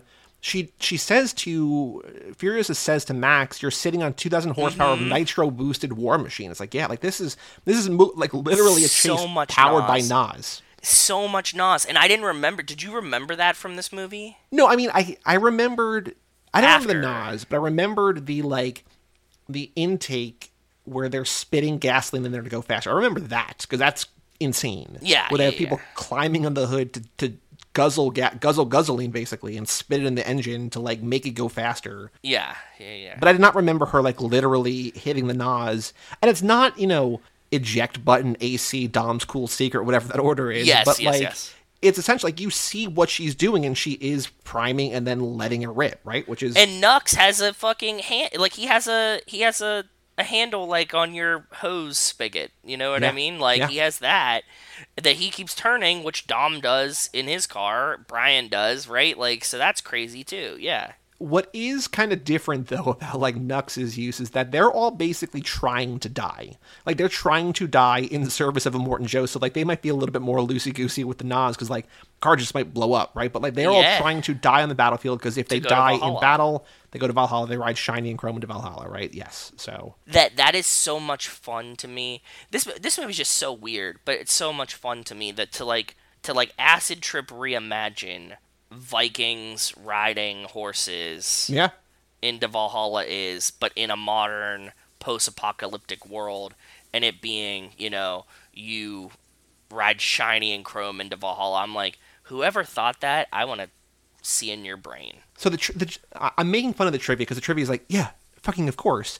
But there is this like what looks like just like silver spray paint, but like it's just it's meth or whatever, right? Like they're just like when they're dying to Well- get like one more boost of energy, they like spray themselves and they're like witness me. They all say witness and they go do a crazy thing and usually die in the process. And the, the the IMDb trivia is like, well, it looks like this, but it's actually like a boost of adrenaline. It's like, yeah, of course it is. Like you can see, like they go crazy when they spray this on their face. Well, the other thing that I kept thinking about was I don't know if you know this. there was like a period. I, there probably still is out there, but there's like people like that huff paint. Okay. Sure. There was a Seventh Heaven episode all about that and about the dangers of that. yeah, yeah, not good. So I always saw this as like a little nod to that because whatever gets you high when you huff Right. paint, the metallic paints, especially like the gold ones, like had the most of this in it for some reason. So like people that would huff paint would always like huff gold paint, and they would have like this, and they and the way they would do it is like spray it into a you know bag, put the bag over their mouth, and they would Right. have like a ring of gold paint around their face because like you know they'd get all fucked up on gold paint. Yeah, this is they're just cutting out the middleman here. There's Yeah, no bag. exactly. It's just like just spray right into my lungs, right? but, but I mean, like, if you're gonna die anyways, like, why not fucking send it? So, so yeah, it was. I always imagined it like, oh, this is that like weird huffing hallucinogen, like right as I'm about to do this to get you like that last boost of courage to be Right. like send you over the edge. So Yeah. You know, one car thing that I saw in this movie that I had never, I don't think I'd seen it before in another movie What? is Charlize's engine, Furiosa's engine catches on fire because she's like, don't push it, don't push it, don't push it. Or like they're, Yes. they're also like, the interesting, like, why this movie works is because she has abducted the breeders. She's abducted Immortan Joe. Furious has taken the five brides, the five beautiful young women, yes, trying to just escape with them, like give them a better life. And so he's like, "Don't kill them." Like we, like he could easily, if they wanted breeders. to, Yeah. yes, they could just blow up the War Rig, and that's the end of that. But she knows that they're not going to blow this thing up because there's going to be no breeders anymore, right? So like, it's so effective because they're trying to like basically stop them and kill her or whatever, but not just blow the thing up, which would be easy to do. But then, like the the the grouping that they're she's trying to like do the guzzling deal with, they don't give a shit. Like she just fucked them over to it. Like not necessarily her fault, but like they don't have their end of the deal, so they're trying to kill her. Yeah. And so like that adds a different kind of tension. But I think it just works. All of it, all of it works narratively. But at one point, they're throwing explosive shit, and her engine is on fire, and she drops that like locomotive style like sand digger into the dirt. And like, like, the cow, just the cow. yes, guard. yeah, yeah, yeah, yeah, yeah, yeah. And it just kicks up all the sand on the dirt and everything onto her engine, like puts the fire out. I'm like, that's so cool. It's super cool. I don't know that that would work in real life because I feel like the car would just like explode. Like you wouldn't add whatever, but like I'm just like that's I've never seen that anywhere else. I mean, I've never seen a lot of this anywhere else, but like that feels more doable elsewhere, and I've never seen that done anywhere else. and it and it feels practical too, right? Like I mean, obviously you don't want like a ton of dirt in your engine, but like in a post-apocalyptic world, the engine's on fire. Like it feels like you're like, oh yeah, that's actually a good idea. Like that makes a lot of sense. they showed different scenes where they're like literally knocking the dirt out of the engine because like it just gets in yes, there, right? Yeah, yeah, yeah. Because everything's dirt, and they're just in yeah. the fucking desert. Yep. there was something like right around that time or before it because you know she's taking the guzzling through the the like the pass and then blow it up because they're following her so they can't get through the dictator the leader guy has this like you know um kind of Immortan, monster Immortan Joe three, if you want to call him that. Oh no, we have Joe three. Uh, Joe three hasn't written in a while. Joe Reed has not written in a while, but he's Joe three now. Immortan Joe is Joe three now. Yeah, okay okay you can call him just Joe three. has this like monster truck and i was thinking you know what we don't see in the fast and the furious is like we never see any like rock climbing or rock crawling with cars Yeah. and that feels like like that's like a big part of car culture Well, like, there all is in seven. Dom does go down a mountain, and it's not. It's not what it's not the happens in here. thing. It's not, but it's it's as close as we get. I think. i guess it's like a little too slow maybe that's all i can think of like why because it's like more Yeah, yeah. calculated and slow It's not very fast or furious. Yeah. but like that would be such a cool thing and like like a little subsect of car culture that I think should be included in Fast and the Furious. And I'm just like, why do we never see that? Because there's also there's, there's also not like a ton of off roading in the Fast and Furious, but like There in is, nine, though. in nine, Nine- in nine there is, but there's like it's it's an open field that there's just you know slight spoilers for nine, just landmines, right? It's just like that's but like it's it's not like aggro craggy, right? Like it's not like yeah. You know, because we're always like, what can they do next? And I think like driving over something like we've driven on ice, we've driven on the mines. Like I'm thinking kind of like a not or possibly still on fire lava field, like something kind of rocky. You know what I mean? Where you need a Yeah. vehicle like over that. That might be really interesting. Yeah, I feel like you know everybody wants them to go to space, and they finally went. It's not really spoiler because it's in the trailer. They went to space, but like go inside a volcano. Like you know, they, they're like volcanoes are insane. Just go inside a volcano. Go, you know, I'm just thinking like the Pokemon Snap course, the volcano course. Just do that, right? Oh, But in a oh, that's car. Right. Why were you thinking about Pokemon Snap? Did you play the new one? I did play the new one. The new, the new one's fine, but I'm just thinking of the original one, like Volcano. There's Yeah. the Volcano one. I remember that. People love Pokemon Snap. I was not like a huge fan. Of I loved it.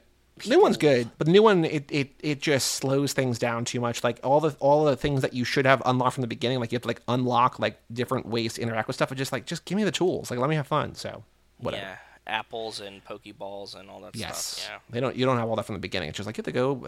It takes a while to unlock the stuff, or like just the the speed boost. It's good if you have a Switch, play it. But it's it's you know the the original the N64 one's better. So I'll just leave it at that. What I also love about this movie is that there are just things that like are not explained. Like they lot. drive through at night that like sort of deserty oasis kind of thing and like there's just these dudes that like look like birds on stilts Yeah.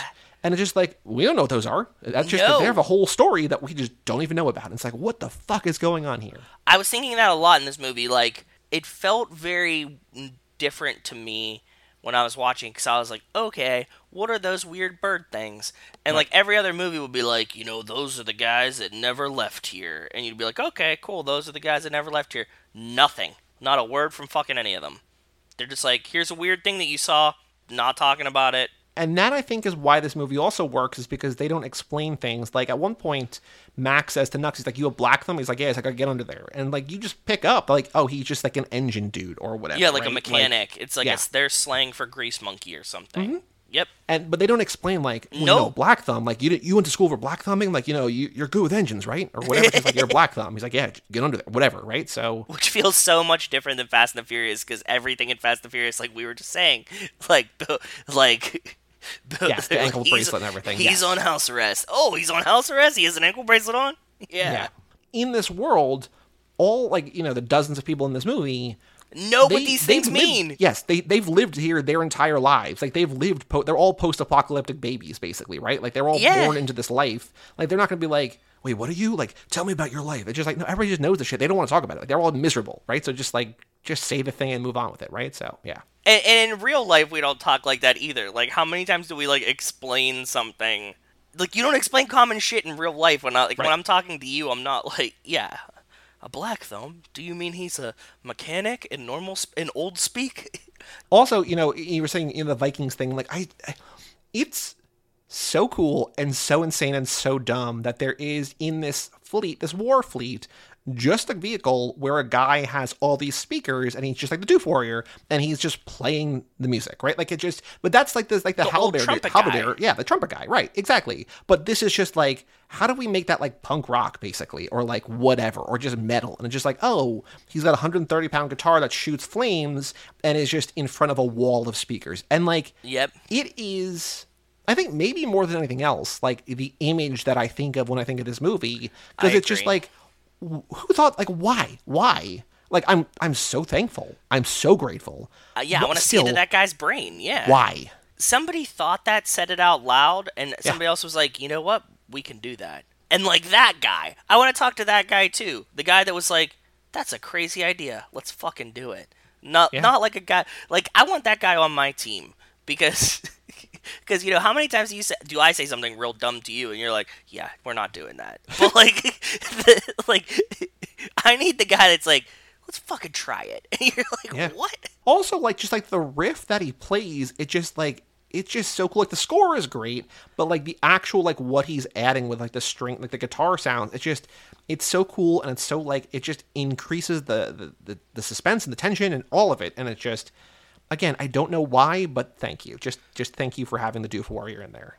I was thinking about this. There's a part later in the movie, and Charlize is just like walking towards the camera or something like that, or just like looking into the camera. And it has like a very like old timey kind of score feel. Like it's like a lot of horns or something.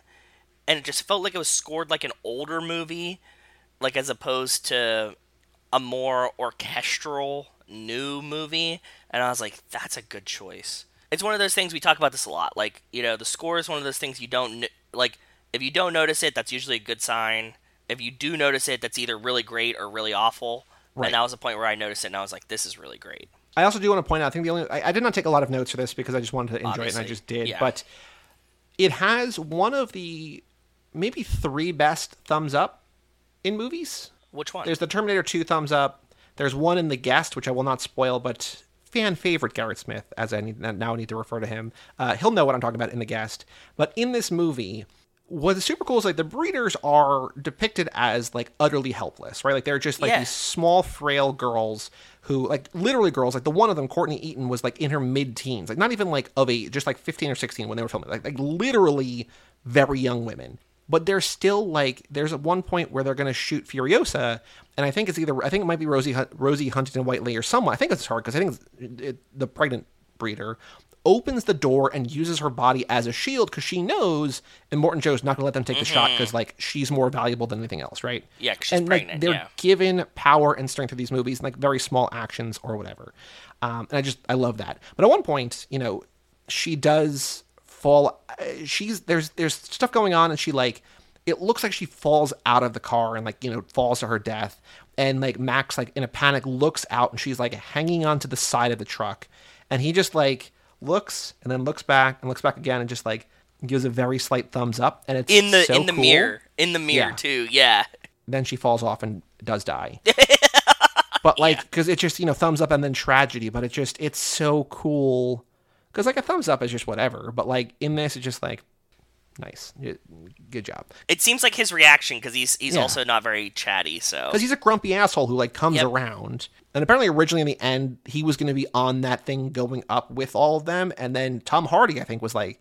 Max would never do that. Like he's not he's not ready for that yet. Like he's just you know he's just Yeah. a, a roamer. He's an outsider. He's a warrior, whatever, right? And so he just kind of walks away. Yeah, Gaijin, exactly. He just nods to Charlize and just you know goes on his way, right? So Yep. Anything else about this movie? The other fast actions? Anything else you want to point out? Again, I don't think it's streaming for free anywhere. Go watch this. It's genuinely one of the best action movies that's ever been made. one of the best movies of the last decade. It's Beautiful, to look at. Yeah. I was debating today if I should watch the the black and chrome edition, but I always get so disappointed by movies in black and white. Have you ever seen the black and chrome edition of this? I bought it. I have it. I have not watched it yet. I was going to think I'm just, but like it, the visuals and like That's there's stuff saying, on IMDb. yeah. There's stuff on IMDb about like it was originally conceived in black and white, and the studio was like, I think we should do it in color. Like I think black and white's going to off put people. Um, also, what's cool about this is that they had made R-rated and PG-13 rated cuts, and the studio was like, "Let's go with the R." Like it went with Which like the more happens, yeah. yeah, which never happens because R-rated movies make less money. I haven't seen Black and Chrome. I did watch Parasite in black and white, which Bong Joon Ho said he just did because like He classic to make- movies are all in black and white. he right, wanted to make one, yeah, which is just Was it funny. better or worse? It's still great. I but I also think that movie looks beautiful too. So I don't know. Yeah, Like, this is what I'm I trying think it's to the kind of thing like I I would I will watch it one day in black and white. I'm glad that I can, but like if I watch it ten times, I'll probably watch it in color like nine of those times. Right? That's what I think too. Okay. I wanted to make sure like I wasn't making a bad choice. If anybody's seen it in black and white and was like, you have like there's it's so much better, then I would listen to them, but like I don't get that feel from it. I think it's just a different feel. Like you know, Justice League, Zack Snyder's Justice League being in black and white is a different thing, but I think that works.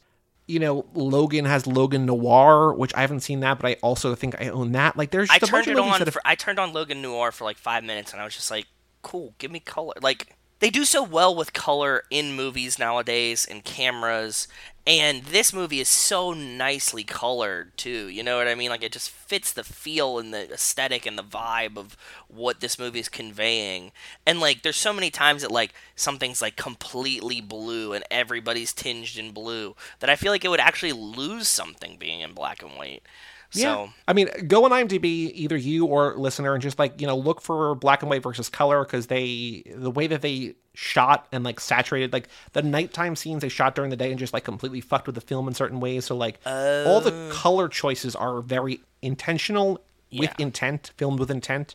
Um, so just go check out IMDb for all that kind of stuff. But any other thoughts about Fury Road? yeah, I have I have a couple more fast connections. Okay. When Max first meets the caravan and he sees the wives for the first time, they have a very Rock Dom type fight because Charlize Yeah. is is wielding the bolt cutters like they're you know like the he goes cut the chains off and she's like wielding the bolt cutters and just felt very much like a pipe wrench like just like you know just like the way it swings the size of it and everything Sure. like Yeah, that yeah, compared to her yeah. the heft of it and I was like oh this this feels very familiar in that and there's like a lot of like ground rolling and like missing you know and stuff like that so I thought that was cool Also, the fight that fight is brutal. For like, like I don't know many better fights in a movie between a man and a woman than that one. Like it's just, you know, yes it's awesome. I agree. One of the other last Fast Actions I had, there's like harpoon guns in this, and we Yeah. see Tej make the harpoon gun, and I was like, oh, very Fast and Furious of them. That Very Roman cool. accidentally shoots. Yeah, yeah, yeah, yeah. I think that's that's um the last of my Fast and Furious notes. You want to watch a trailer? I will. Yes. So this is. Mad Max Fury Road official main trailer HD. There's also the theatrical trailer, which we're not going to watch. This is posted by Warner Brothers Pictures, March 31st, 2015. 34 million views, 2 minutes and 31 seconds. I am ready whenever you are, my brother. All right, three, two, one, play. Him running the through the tunnels. This is the, the Mexican tunnels equivalent, right? Yeah. And they're just working on the car. Yeah. Yep. Yeah. Uh, one thing we've not seen in a Fast and Furious movie, which we could theoretically, is the kill switch that Charlize the Furiosa, you know, creates in her car, right? That's right. We don't even have like a fingerprint reader to like drive the car or something weird that we could do. Well, the guns in Hobbs and Shaw. Right. That's as close as we got. But like other movies do that so much more prominently, right? Like Yeah, with the biometrics yeah. and stuff. Yep. Road. Yeah, there's red hair, red hair, Riley, redheaded Riley Keough, Oh, just like blonde Natalie Portman. though. Yeah. Which, if people don't remember, when you watched, uh, was it Song to Song? You're like, who's that blonde Natalie Portman? I'm like, you mean Natalie Portman? Yeah, yeah. I was like, who the fuck is blonde Natalie Portman in this? Yeah, these action scenes are so cool. The dudes on the poles too, like they haven't shown that yet, but those guys are really cool. I I li- also liked her chastity belt with the teeth on it. I Yeah. thought that was pretty neat. What a lovely day! Oh yeah. I mean, like the the chassis belt is like that's like fucking oppressive, right? You know what I mean? So. No, I, I just thought the design of it and like the future. You know what I mean? The like. Oh no, hundred percent, hundred percent. Yeah. I also do want to say that to give these characters more agency, they brought in for I think at least a week, if not a little bit longer, uh, Eve Ensler, who wrote the Vagina monologues, but she came and like did a pass on the script to like give the breeders and the other women, like everybody, just more agency and more ownership and stuff. So That's it worked very because I think you know Yeah.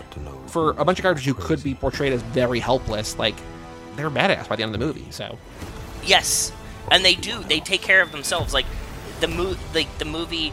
Even Charlize is like, "You guys can't do this," and they're like, "No, we fucking got it." You know what I mean? Because I mean, the other thing to keep in mind is that not only them, but like everybody in this hell hellscape has been through so much, right? That like Yes. just surviving requires so much effort. There's a thumbs Yep. up, very very briefly. The bullet, the bullet farm. Yeah, Yeah. see it in 3D. Which uh, there was at the end. I think Oh, the very there end was of the movie.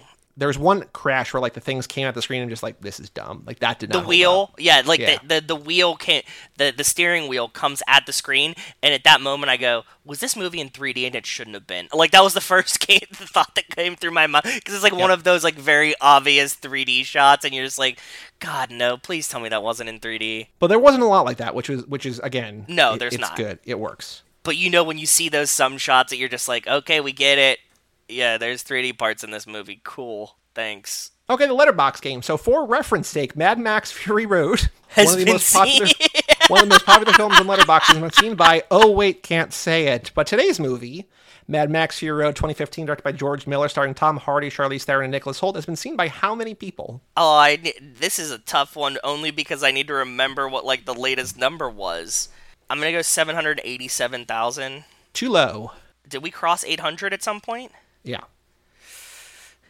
832,000. too low. 900,000? Did we cross 900,000 at some point? 854,000 people. 854,000 people. Out of those 854,000, how many have it in their top four of all time? Oh, this is gonna be a fuck ton. and it's it's such a large number that they just round the shit out of it. Um, twelve thousand. Twelve thousand exactly. Yep. Damn. Yep. Pretty good guess, huh? So we're Wow. going to do Rachel Calderon Navarro, Rachel CN on Letterboxd because she is my only friend on Letterboxd who has this movie in her top four. Because I'm oh, like, Oh, I'm not going to look through twelve thousand of these people. I'm going to go to Rachel. Rachel was a co-host on Real Bad, which is a podcast on the Cage Club Podcast Network about Yes, bad she was. movies. Yeah. She was a occasional, frequent, often not every episode because they had like a rotating panel, but she was on a lot of the episodes of that with Nick Jenkins as the host. So go check that out. But Rachel has Mad Max Fury Road as her favorite movie of all time. Okay. Her fourth favorite movie of all time is a movie called Supermarket Woman, which I've never heard of and I don't know anything about. And I'm Nope. like, I'm not, I'm not even gonna get you to guess it. Nope. Uh, but her number two and number three movie are both from the early 2000s, between 2001 and 2004. One in 2001, one in 2004. They're both very similar, and they both strongly, heavily feature a manic pixie dream girl. Which, if people don't know, that was a coin, a phrase coined by the AV Club. A character in that who like makes generally a the male protagonist live life to the fullest. That like, oh yes, by falling in love, by meeting you, I now know what love is and life is, and you you've taught me to be a better person. And she's Um, so- quirky and fun Yes. and cute. So one explicitly manic pixie dream girl, the other one just kind of has that type. But I love both these movies. I'm sure you do. One of which you've made fun of me for liking before. Not that you don't like it, but it's it's a very common movie in this type of movie. Oh, this But they're also both like widely considered to be like great movies. It's not Eternal Sunshine is one of them. Uh huh. That's number three. Eternal Sunshine of the Mind. See, like it's exactly. Whoa, that's in twenty six thousand people's top four. Holy shit! Jesus Double this. Christ. Seven hundred ninety three thousand people have that. That seems that feels that feels letterboxy. Although I will say that the people I follow on Letterboxd, a lot of them gave that really good ratings. But a lot of like I say the most common four and a half on on Fury Road. Almost everybody I follow is a five. I'm like, if you, basically, if you don't like Fury Road, just get the fuck out. Yeah. So the other one is French. I will say it's French. I wouldn't be surprised if you've seen this, but I also don't know if you've seen this. I can see the like a little girl with black hair on the poster, and it's kind of greenish looking. Yeah, it's that. I mean, it's not a little girl. She's like 25 or something. Amelie. Amelie. Yep, that's exactly La what I was thinking. Yep. Destin d'Amélie Poulain. Poulain. Yes, but yeah, so Fury Road, Amelie, Eternal Sunshine, and Supermarket Woman. Eternal Sunshine. Good. We we got there, and you gave me some pretty vague clues to get the first two, like off the jump. I think. I also didn't realize until I was logging this on Letterboxd, like, oh yeah, this is the movie we use as a reference. I for- didn't either. I was just gonna say that, like when you when you said Mad Max Fury Road, I was like, oh fuck, we actually watched it now. Yeah. Uh, that's really funny. Yep. Yep. Yep. Yep. yep I thought that you had known this joke was gonna happen, but you played it really well. Uh, No, I, I thought about it. No, I thought about it last night. Um, Okay. But it just still, I was like, oh, yeah, I can't give you a baseline, but also like it's a number that like I say literally every episode. So yeah, I, I was gonna be close, Yep. very close. Yeah. So next week we are doing the movie that we thought we were going to do this week. We're doing F9, our third gear. This is with Cara Gala Regan. She's going to be watching it with us. She's going to be watching it on VOD. So next week we're doing F9. And then also next week we're going to be recording a bonus episode for Patreon, which we have not announced yet, which we might announce. I think, I guess we'll announce on. Uh, I don't even know what it is. And I looked at the schedule sheet that Joey makes for me today. I didn't even read down to figure out what it was. It's a movie we've talked about on Facebook recently. I'm sure. I'm sure we have. that I don't know if you're going to like or not. The director Oh. has a so there's two movies at Cannes that are related to this in one way or another. Um, one by the director, one sort of thematically. But yeah, this is a movie that this is one I'm genuinely not sure if you're going to love or hate or fall somewhere in between. We're going to have a guest on that. I think the, the resident historian Mike Manzi will be on that episode with us. Oh. Our Patreon bonus, but we'll talk about that more next I'm gonna week. Pretend like we haven't F9. talked to him in a while, but but we've talked to him a lot lately. But I was thinking, remember we were like, "Oh, Mike, we haven't had you on in a while." He was like, "I was here like two weeks ago." I was like, "Oh yeah, Yeah. that's right." No, actually, it was in reverse. He's like, I haven't been here in a while. Like, you were here like three weeks ago. It's like, what do you- but yes. Yeah. yeah, that's right. For all things Too Fast, Too Forever, you go to cageclub.me, facebook.com slash Too Fast, Too Forever, or at Too Fast, Too Forever on Twitter and Instagram. Email us, family at cageclub.me. Check out our store. Patreon page at Too Fast, Too Forever.com, Our store at toofast2forever.shop. Cha cha cha. Buy a cetera, et shirt. Joey won't know who bought it or what size or anything. All he'll know is which one you bought. So Yeah. Go do those things. Come back next week for F9, third gear, when we are joined once again by Kara.